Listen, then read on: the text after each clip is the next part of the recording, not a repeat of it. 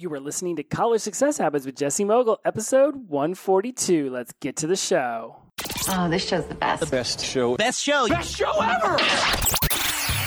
Welcome to the College Success Habits Podcast. Do you want to triumph through school and have a little fun along the way? Learn habits to help you attain better productivity And hacks to help you slide through classes at any age. Here's your host, college circuit speaker, Jesse Mogul. Welcome back to College Success Habits. I am your host, Jesse Mogul, and as always, it's an honor and a privilege to have you here.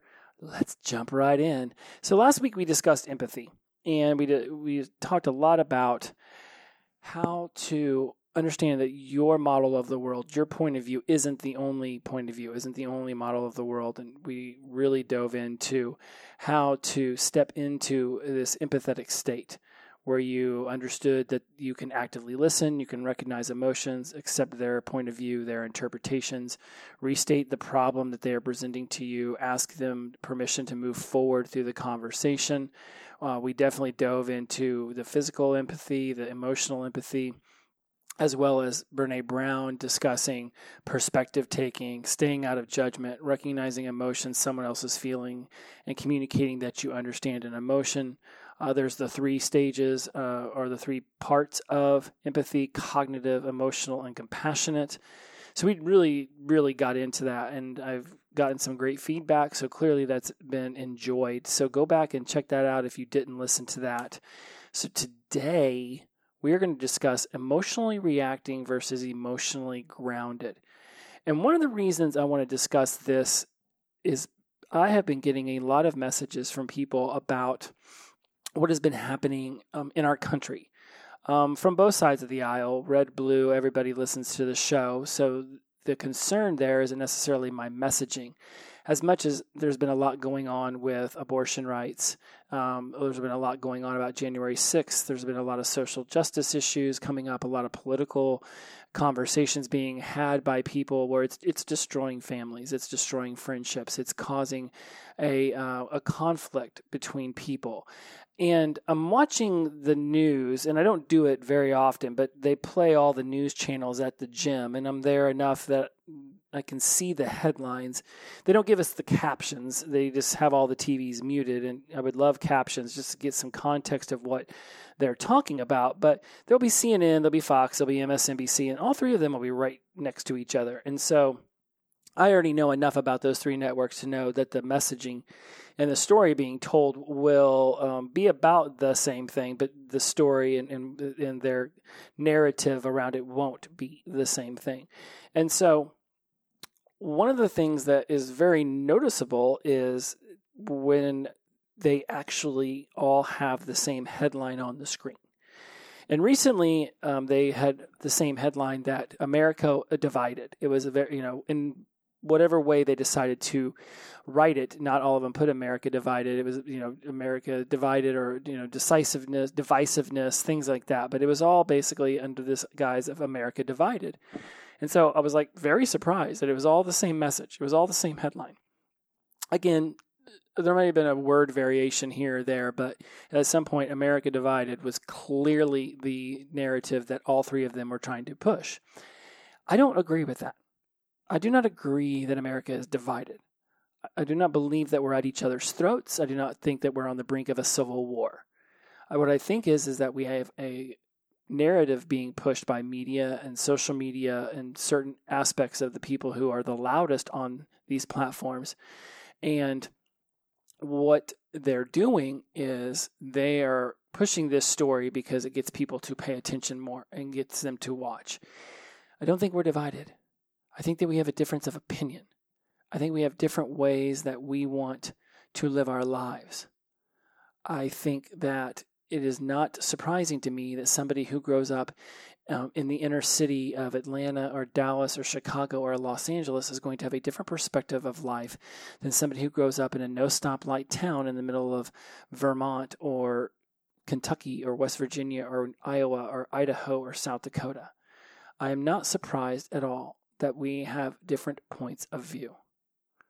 I think it needs to be very much pointed out that these differing points of view do not make us enemies. It does not make us enemies that we have different ways of looking at life. It actually just further speaks to how we're all human, living human lives with an infinite amount of inputs coming into our lives on any given day, week, month, or year. And we're interpreting them differently. We just interpret things differently. One person says pro choice, another person says pro life, and we want to go at each other's throats when in, when in fact it is just a model of the world being presented to you. Somebody's education or somebody's morals, ethics, values, somebody's background is directing them to have these specific feelings. Now, I want something I feel like I'm on a bit of a roll, but something's happening in front of me that I have to discuss with you right now because it's not something that I often see uh, or have seen very frequently until I moved into the country. For most of you, you know, I used to live in Los Angeles, and because my family is now located mostly in Huntsville, Alabama, I have relocated here. And we moved into a house for a year. We rented a house while we're waiting to figure out where to buy. And um, our backyard is a mountain. And it is literally a mountain. Like there is no grass, there's nothing. It's you walk four feet out our back door and it just goes straight up and there's a mountain. Well, happening in front of me right now is a herd of deer. Do they call them a herd? I don't know what they call a bunch of deer, but it's a bunch of deer. And so these are the first three. These are the scouts. Ultimately, there's about, I've counted, I think, 13 untold, but they um, will come down off the mountain because recently I've started putting bird feed and deer feed and squirrel food out. So now that they realize that there's food, they're coming down off the mountain more frequently. So I am currently looking at three deer eating corn off of the ground that I just put out, knowing full well that they would be attracted to it. And so um, probably 20 feet away from me outside my window are just three magnificent deer eating corn off the ground. And it's pretty fantastic considering I've lived in Hollywood, California for the better part of my tenure in LA, um, 10, maybe close to 11 of those years were spent living um, in a house smack dab in the middle of Hollywood when outside my window was Tent City, USA. Tons of homeless people, a basketball court where people openly did drugs and, and used the bathroom. And it was not what I'm currently seeing. One of the reasons why I feel very compelled to share that, besides the fact that this is like the most Discovery Channel thing that I have seen in quite some time is that would it be lost on you to think that somebody who looks out their window and sees deer on a regular basis eating corn off the ground would have a different expression of life or a different expression of what a forest and how important it is, um, the life that it can bring, the little critters running around, the squirrels, the chipmunks, all the birds, the deer. Here comes the fourth deer. Is, would it be any surprise to you that somebody who looks out at this on a regular basis would have a different expression and viewpoint of how important forests are than somebody who lives in a city? Who is surrounded by homelessness and tent cities and open drug use and defecation on the streets and traffic and horns blaring and sirens going off all the time. Do you think that somebody who experiences that most of their life would have a completely different viewpoint on how important a forest is, what it's like to see a deer 20 feet away from them? versus somebody who sees this all the time? And what experience do you think that person would have when they walked into a city and saw homelessness and saw open drug use and defecation on the streets? Those two people are going to have a wildly different expression of city life versus country life. Um, they're going to have a wildly different viewpoint on just the world around them in general. Now, this is just me discussing my experiences looking at a forest right now with four deer eating corn I just put out versus the life I was living in Hollywood from 2009, you know, up until just this last Thanksgiving of course I'm having different experiences. This is so visceral. This is so amazing. I mean, now they got the deer getting ready to eat out of the bird feeder because I knew full well that they would. And it's it's amazing to me what I'm witnessing versus what I used to witness outside my window. And I specifically chose this room in the house knowing I finally get to look at a forest. which is nothing I've ever had outside my window before. When I was a kid, I had, you know, a barn where there was pigs and chickens, but it was a big tree and there was a barn. It wasn't a freaking mountain. So I'm already experiencing two different internal representations, two different pictures of the world just based off my own experiences. A year and a half ago, I looked at it homelessness. Now I'm looking out at four deer eating corn off the ground. Now let's take this and let's go up a little bit higher imagine that somebody who lived in a small community uh, where everybody sort of knew each other, right? You would watch drugs infiltrate, and the next thing you know, there's meth, there's heroin. You know, you'd see people who were doing really well as children all of a sudden become drug users, or they fall on bad times, they lose their job, their house falls into disrepair.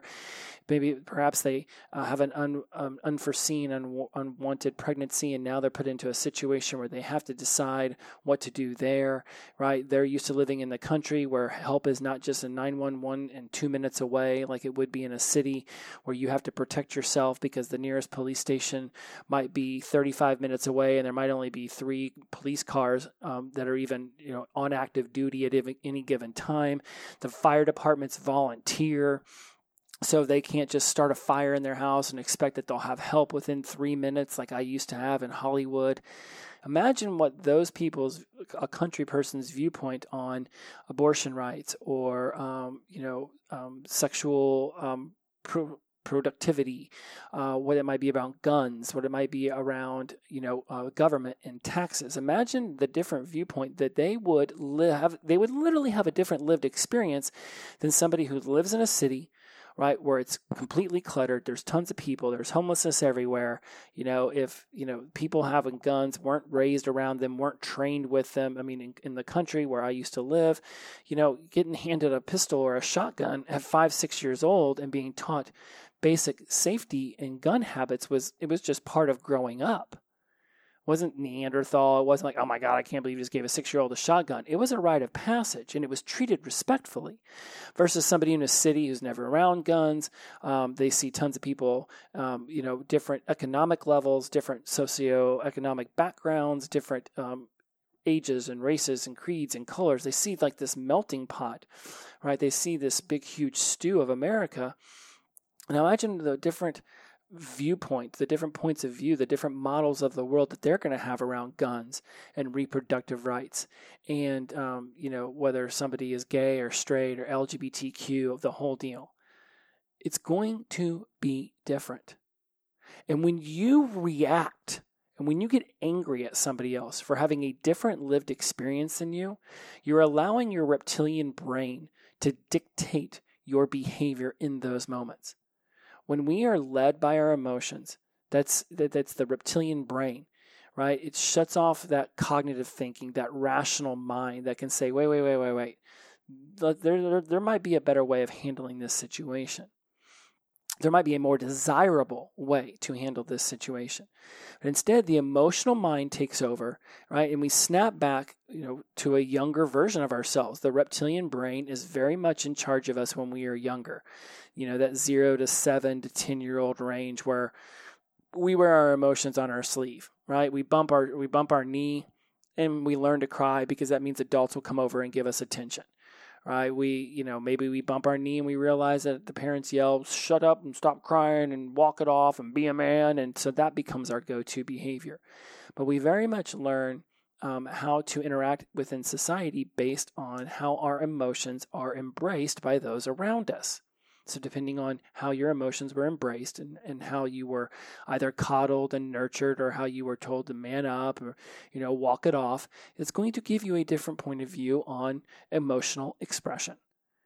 And so, if you get yourself fired up and you put yourself into a situation where you're going to react rather than respond, and responding is when we are emotionally grounded right? When we stop ourselves from allowing the rage monster, the anger monster, the shame, the guilt, the toxic monster to take over, right? This version of ourselves that we know isn't going to necessarily lead us to a amenable amicable, a good ending to what is happening in front of us.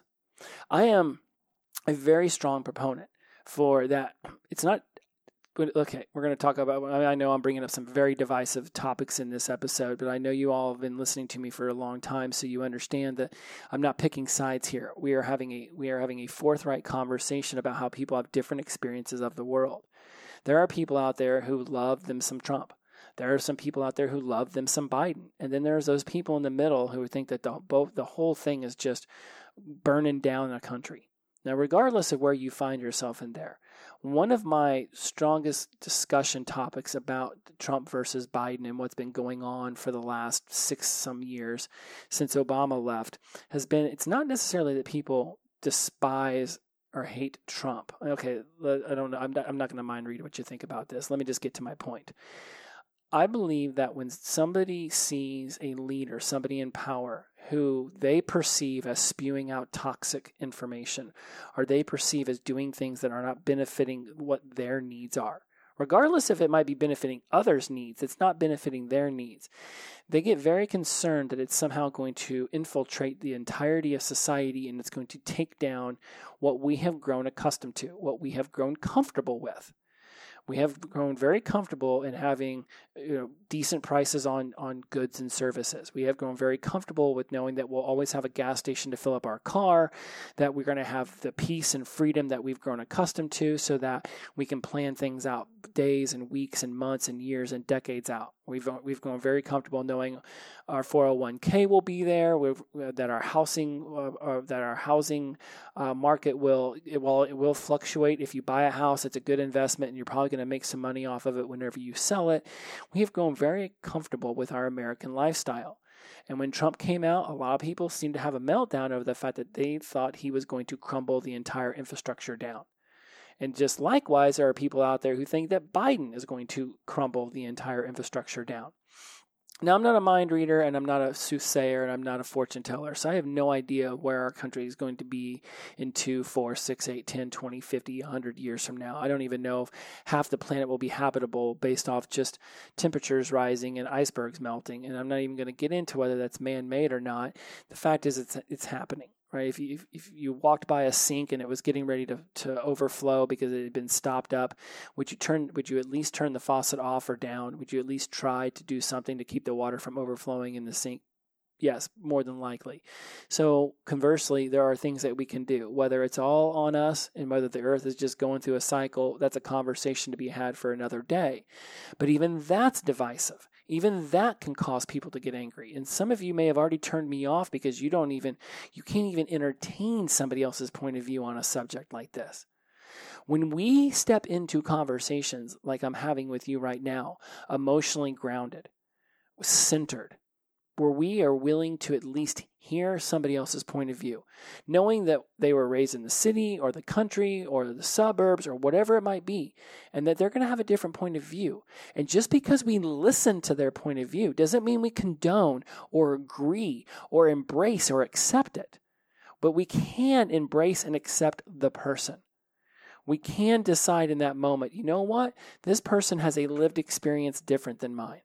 And that is okay. That is not, that is, it's beyond okay. It's actually amazing. It's amazing how diverse and how splendid and how wonderful this world can be when we can look across the aisle or across the street or across the way and realize that person is not our enemy unless we choose for them to be our enemy. We are not their enemy unless they choose for us to be their enemy. Thousands and thousands and thousands of years of human evolution has dictated that if you have something and I want it, I'm just going to come over and take it right? You talk about the people who lived in Scandinavia back then, the Vikings, right? They would see all these people with their farmland and they were and with their their fertile soil and all of this stuff that they had, and they were like, "Wow, look at all this food they have and all this gold they have and all these amazing things they have." And you know what? I want some of this stuff, so I'm just going to go ahead and just come in and take it. There could have been other ways if the people, let's say England or, or the Gauls or anybody in that region would have been like, hey, you know what? We don't got to hate on each other. We got tons. Why don't you why don't you bring over some of your fish? Why don't you teach us how to navigate the seas? This is going to be super awesome. We'll show you guys how to tend the land. We'll show you exactly how to farm, right? You know, it's it's very similar to what the Native Americans did for the Pilgrims when they first came over, and you know the Mayflower and the Plymouth Rock, and you know that was hard times. The the the the, the, pilgrims didn't even realize that they could take their seeds and put uh, fish bones and the fish carcass from dinner the night before down in the ground, and that would cause the soil to be more fertile, and then the seed could actually sprout and plant and come up, and next thing you know, they've got food. The Native Americans taught them how to do that. Now, manifest destiny and everything that happened aside, there was that ability in that moment for them to work together. Now, ultimately, the governments and, and other people made decisions that caused, I'm sure, no doubt, some friendships that were made amongst the natives and amongst the settlers to quickly disintegrate. But again, we didn't have to see them as the enemy. They didn't have to see us as the enemy. And I'm sure there was instances where we were not met with open arms, um, just as much as I'm sure there was instances where we did not welcome them with open arms. But we have been doing this for thousands and thousands of years. You live here, I live there, therefore we're different. Your skin's light, my skin's dark, therefore we're different. You read one book, I read another book. We we we we both have a God, but it's not used by the same name, so therefore we're enemies.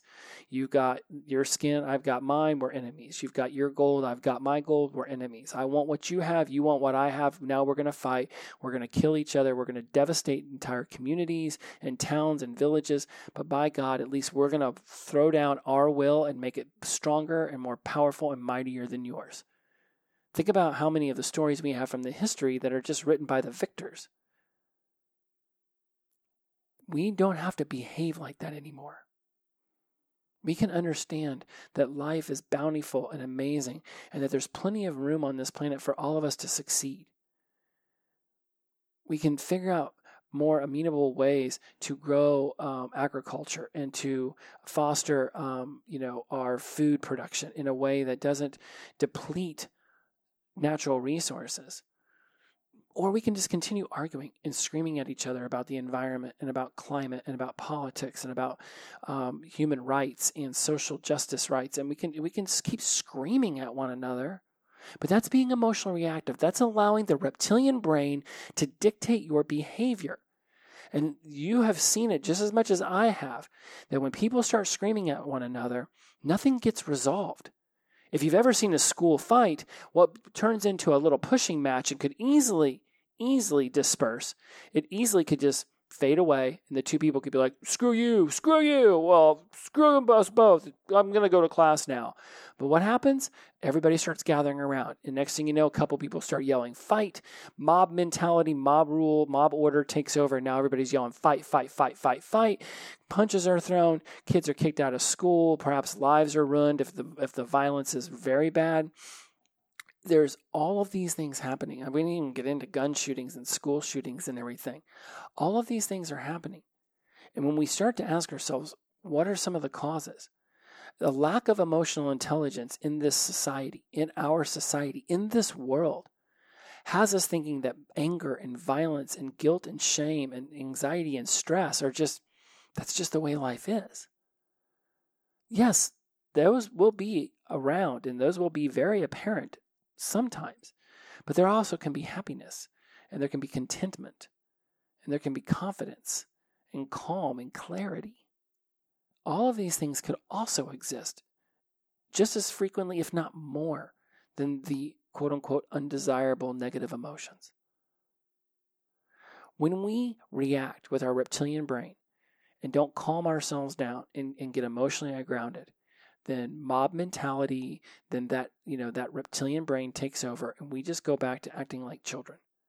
We go back to acting like, you know, the cavemen were cave people that we used to be, where it was just bang on bang on head, bang on head, you know, next thing you know they're throwing rocks and then it's spears and then it's eh, bows and arrows and you know, then it's eventually guns and now it's missiles blowing up malls in, you know, Eastern Europe. It's absurd. And we can keep going at each other and keep thinking that war and anger and fighting is the only way to go. And it's a damn shame because humans are going to destroy themselves with this mentality. China and Russia and India and Pakistan and all these other countries with nuclear weapons, it's only a matter of time before somebody just does something that we can't come back from. So, in your own community, in your own life, you can choose to be emotionally grounded. We can turn this into a grassroots effort. And I'm going to to end us out of here on this, it's not always easy to stop yourself when you're being extremely reactive, when your reptilian brain's taking it over. So I would I would very much implore you to just start with small things when somebody cuts you off, when somebody uh, bumps your cart at the grocery store, when somebody steps in front of you at the deli counter and, and goes ahead of you and they shouldn't, or when somebody cuts in line at the airport or a restaurant, whatever it is, these small little moments where you feel disrespected, realize that person isn't doing anything inherently against you. They're doing something for themselves. Yes, their ego and their pride might have them thinking that they're better than you, so therefore they lack any humility and they step in front of you and go out of turn. They cut you off and put your life in danger because they think what's happening in their life is more important than what's happening in your life. It's the human condition. People are just conditioned to think that they're the center of their own world because their mind has them convinced that they are, because their mind wants to keep them alive, keep them breathing. We are just like any other organism out there. We do not want to die. So we make ourselves the center of our own world so that we can make sure that we get what we need for survival. But we're in a position, at least in most of the major, you know, um, developed nations, where just surviving, we're beyond that. Now we're actually to a, in, a, in a situation where we can be thriving, where we can be cultivating other communities, where we can be helping others. And yes, it is going to require that everybody steps up and does their part. And you can start doing that at your own college, at your own university. You can help by being more inclusive, not by segregating people off based on what they are or aren't, not by closing a door in front of somebody's face because they don't agree with you, but by saying, hey, you know what? I noticed that you have a different opinion. You have a different way of thinking or being or seeing, whatever it might be. And I'm really, really curious as to how that came about. Let's sit down and let's have a conversation. And first and foremost, start with these little small things, right? Somebody runs up to you and starts screaming in your face. It might be very difficult for you to step into that space of emotionally grounded where you don't just want to react and scream back or push back or hit back. I get it, right? We all have that reptilian inside of us that just wants to lash out. So start with the small things. Step back, take a deep breath, ask yourself, what is the conclusion I want from this interaction? If what the other person wants is to yell and scream in your face, understand that they're going through something in that moment. And it's not necessarily about you as, as much as it's about a need within them that isn't being fulfilled. And we've talked about human needs before. We've discussed this back in episode 134, and we've discussed how your mind attaches meaning to things. So they have their own needs, they have their own meanings, and they're doing whatever they're doing in front of you, which is uh, clearly, let's just get going with this model that I've created. They're angry and they're presenting that in front of you. So, what are some ways that you could step back and in that moment say, okay, I am observing, and that's a really great way to start a, a, a sentence. I am observing you with a raised voice. Your face is very red. What is it you can observe about them without sounding like you're judging? If it sounds like judgment words, replace them with observational words. I'm observing your face is red. I'm observing your voice is loud. I am observing something's going on right now that I don't quite understand, but I just showed up to this situation and I'm really confused as to what's going on. So, think about this. Because the more we yell and scream at one another, the more we think that we all can't succeed if and that's and that's that's how Hollywood was. That's how Los Angeles was. People would think, well, if I see you succeed, that means you just took a gig I could have had. You just took food off my plate. You just took money out of my pocket. When that's not the case. I succeeded today. That doesn't mean that you won't succeed tomorrow. It doesn't mean you couldn't have succeeded an hour from now. Instead of getting pissed off at me because you didn't get the role. You didn't get the gig. You didn't think of this first. And so now I'm off doing it. And now you're over here being pissed off that you didn't think of it. And somehow I took something from you. I didn't take anything from you. I just was living my life, trying my damnedest, and I've succeeded at this one thing. You can also be succeeding at your thing. There is room enough on this planet for all of us to succeed. And I get that I didn't answer all these existential questions about the meaning of life or why we're all here, or by all by no means was I going to be able to answer the question of how do we all just get along when it comes to guns and um, and healthcare and abortion and and climate change and politics and all that because I mean those are there is no completion of that conversation because everybody has their own unique experience, their own unique lived experience. When you can just embrace the differences of people and understand that they are going to have a whole different point of view, and it doesn't necessarily make them wrong, perhaps that makes them wrong in your eyes, but it doesn't make them wrong into the entire world. It just means that they have a different lived experience. And then ask yourself, what what could have possibly created that? And if you can't just necessarily answer that on your own, ask them questions. In fact, you shouldn't even try to answer it on your own. You should ask them questions. You just might find out that they stared outside their window their entire lives at a tent city full of homeless people defecating in the streets and openly using drugs and they might have a completely different expression of their values and morals and ethics based off what they saw out their window for years. Just like the person like me right now staring at these deer for the entire half hour we have been on the microphone and marveling at the beauty and majesty that is life. And every time a squirrel jumps or a leaf or falls or a twig cracks, they look up and they get scared and they're about ready to run. But then, nope, everything's okay. No hyena, no cheetah, no, I don't even know what their natural predator would be in these woods, but nothing's there. So they go back, continue to eat the corn. Somebody looking at deer their whole life is going to have a very different viewpoint on the world than somebody looking at homelessness their whole life. Doesn't make anybody right or wrong. It just means that we're unique and we're amazing, and the human experience is infinite and it's a blessing. When you react emotionally, you slug all that away. You shut it down and you miss out on an opportunity to connect. If you're emotionally grounded, then you have the opportunity to connect. And you have to ask yourself and write this down on one page and, and put it on the freaking door of your refrigerator. Do you want to be right or do you want to connect? That is the essence of inclusivity over exclusivity. Embrace that, and maybe, just maybe, we can start the grassroots effort that will change the world and we can say we did it right now, right here. As always, my friends, inclusivity over exclusivity, the power of positive energy release and flow. Every day is the best day of my life because I wake up sober. If you'd like to know more about how to join the hub, it is not just a recovery based thing because obviously, you know, I have that other podcast from sobriety to recovery. It is a way for you to understand how your mind creates your reality to take on personal responsibility, to really embrace the world around you and understand your six human needs and how you're fulfilling them, it can actually be disconnecting you rather than connecting you. There is an infinite amount of guiding light that you can begin to point yourself toward. And I am very appreciative that I am one of those lights. See you next week. Bye bye.